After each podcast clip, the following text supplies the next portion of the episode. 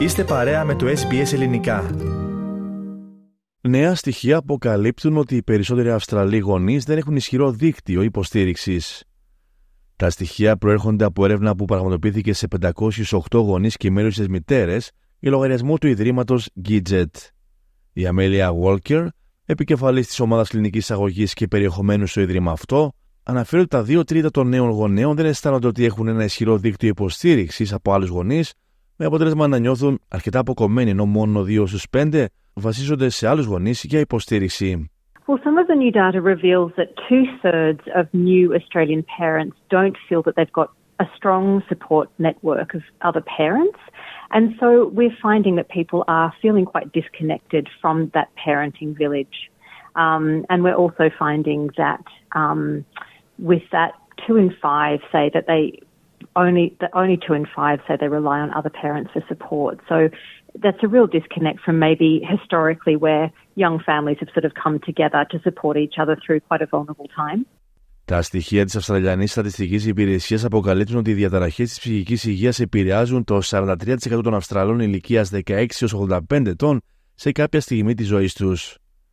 Έρευνα που δημοσιεύθηκε στο περιοδικό Μπι Εμ Σι Pregnancy and Childbirth αποκαλύπτει ότι οι περιγεννητικές διαταραχές ψυχικής υγείας είναι ιδιαίτερα διαδεδομένες και επηρεάζουν έως και το είκοσι τοις εκατό των γυναικών παγκοσμίως. Οι διαταραχές της ψυχικής υγείας κατά τη διάρκεια αυτής της κρίσιμης περίοδου μπορεί να έχουν μακροπρόθεσμες δυνητικά αρνητικές επιπτώσεις στη σχέση μητέρας-βρέφους, καθώς και να επηρεάσουν το παιδί αναφορικά με την έκφραση των συναισθημάτων του, αλλά και τη σχέση του με την κοινωνία.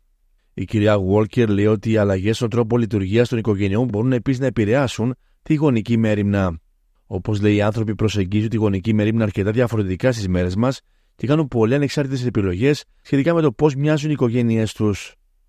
Σημειώνει δε πως όσοι απέκτησαν παιδί κατά τη διάρκεια της πανδημίας COVID και μπαίνουν τώρα σε μια δεύτερη εγκυμοσύνη, έχοντας περάσει μια περίοδο απομόνωσης, ζουν πλέον κάτι τελείως διαφορετικό. Such a relevant point, particularly in light of what we were talking about with COVID, because culturally, often people from um, different parts of the world would historically have parents coming at the time when the baby's born, and often the parents are their the grandparents, I should say, are taking quite a lot of um, charge in the household and, and holding a lot of that comfort and space for a new and expectant mum. And we off, obviously found that those opportunities weren't there for our migrant families to, to reconnect and to be close to their extended family. Η Νιλού Κανουράτνη είναι μητέρα διδήμων, η οποία μετακόμισε στην Αυστραλία από τη Σρι Λάγκα το δύο χιλιάδες δεκαεννιά. Λίγο μετά την άφηξή της στη χώρα μας, διαπίστωσε ότι ήταν έγκυος, με την γέννηση των παιδιών της να την οδηγεί στην κατάθλιψη. Δηλώνει πως έκλαιγε πολύ, δεν κοιμόταν, δεν ήθελε να συναναστρέφεται με άλλους ανθρώπους και γινόταν πολύ ανήσυχη. Αρχικά πίστευε ότι η κατάθλιψή της θα υποχωρούσε γρήγορα, αλλά αυτό δεν συνέβη. Τα μωρά μου ήταν σε καλή κατάσταση και η υγεία τους ήταν καλή, αλλά μετά από ένα μήνα αυτή χειροτέρεψε. Το εμοτίβο του ύπνου τους άλλαξε επίσης, ποτέ δεν κοιμόντουσαν μια ώρα στη σειρά και έκλαιγαν συνεχώς.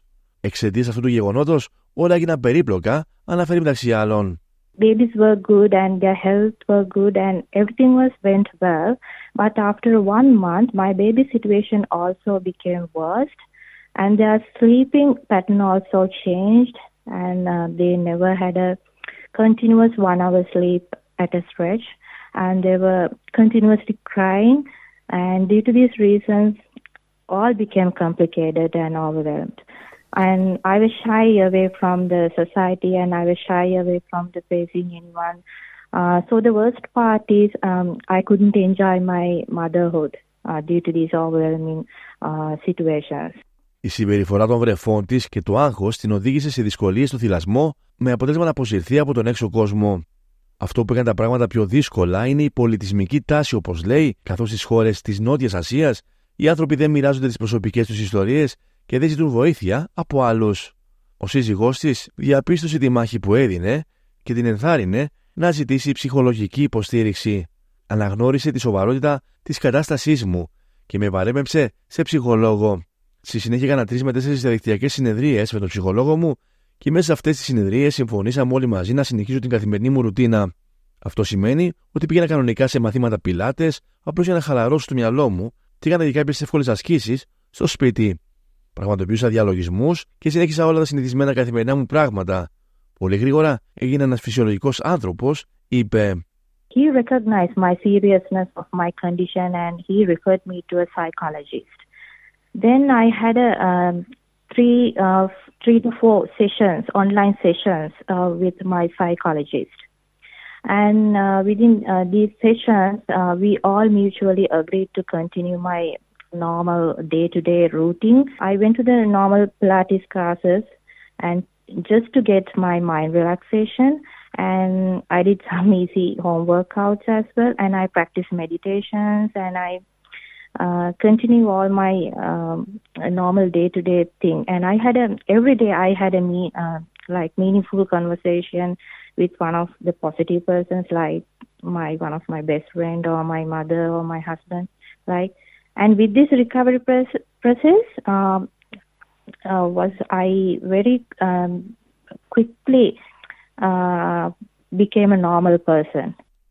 Η κυρία Walker από το ίδρυμα Gidget λέει ότι η νόσος COVID είχε συνεχή αντίκτυπο, ιδίως για όσους έχουν οικογένεια στο εξωτερικό, καθώς δεν είχαν τη βοήθεια που χρειάζονταν από τους γονείς τους. Στην Αυστραλία υπάρχουν πενήντα έξι οργανώσεις περιγεννητικής, γονικής και ψυχικής υγείας, οι οποίες έχουν ενώσει τις δυνάμεις τους σε ένα διαδικτυακό εργαλείο υποστήριξης για να βοηθήσουν νέους γονείς. Όσοι χρειάζονται βοήθεια μπορούν επίσης να καλέσουν το ίδρυμα Gidget στο χίλια τριακόσια οκτώ πενήντα ένα επτακόσια πενήντα οκτώ, χίλια τριακόσια οκτώ πενήντα ένα επτακόσια πενήντα οκτώ ή να επισκεφτούν την ιστοσελίδα double-u double-u double-u τελεία gidget foundation τελεία org τελεία a u. Κάντε like, μοιραστείτε, σχολιάστε, ακολουθήστε μας στο Facebook, στο Ες Μπι Ες Greek.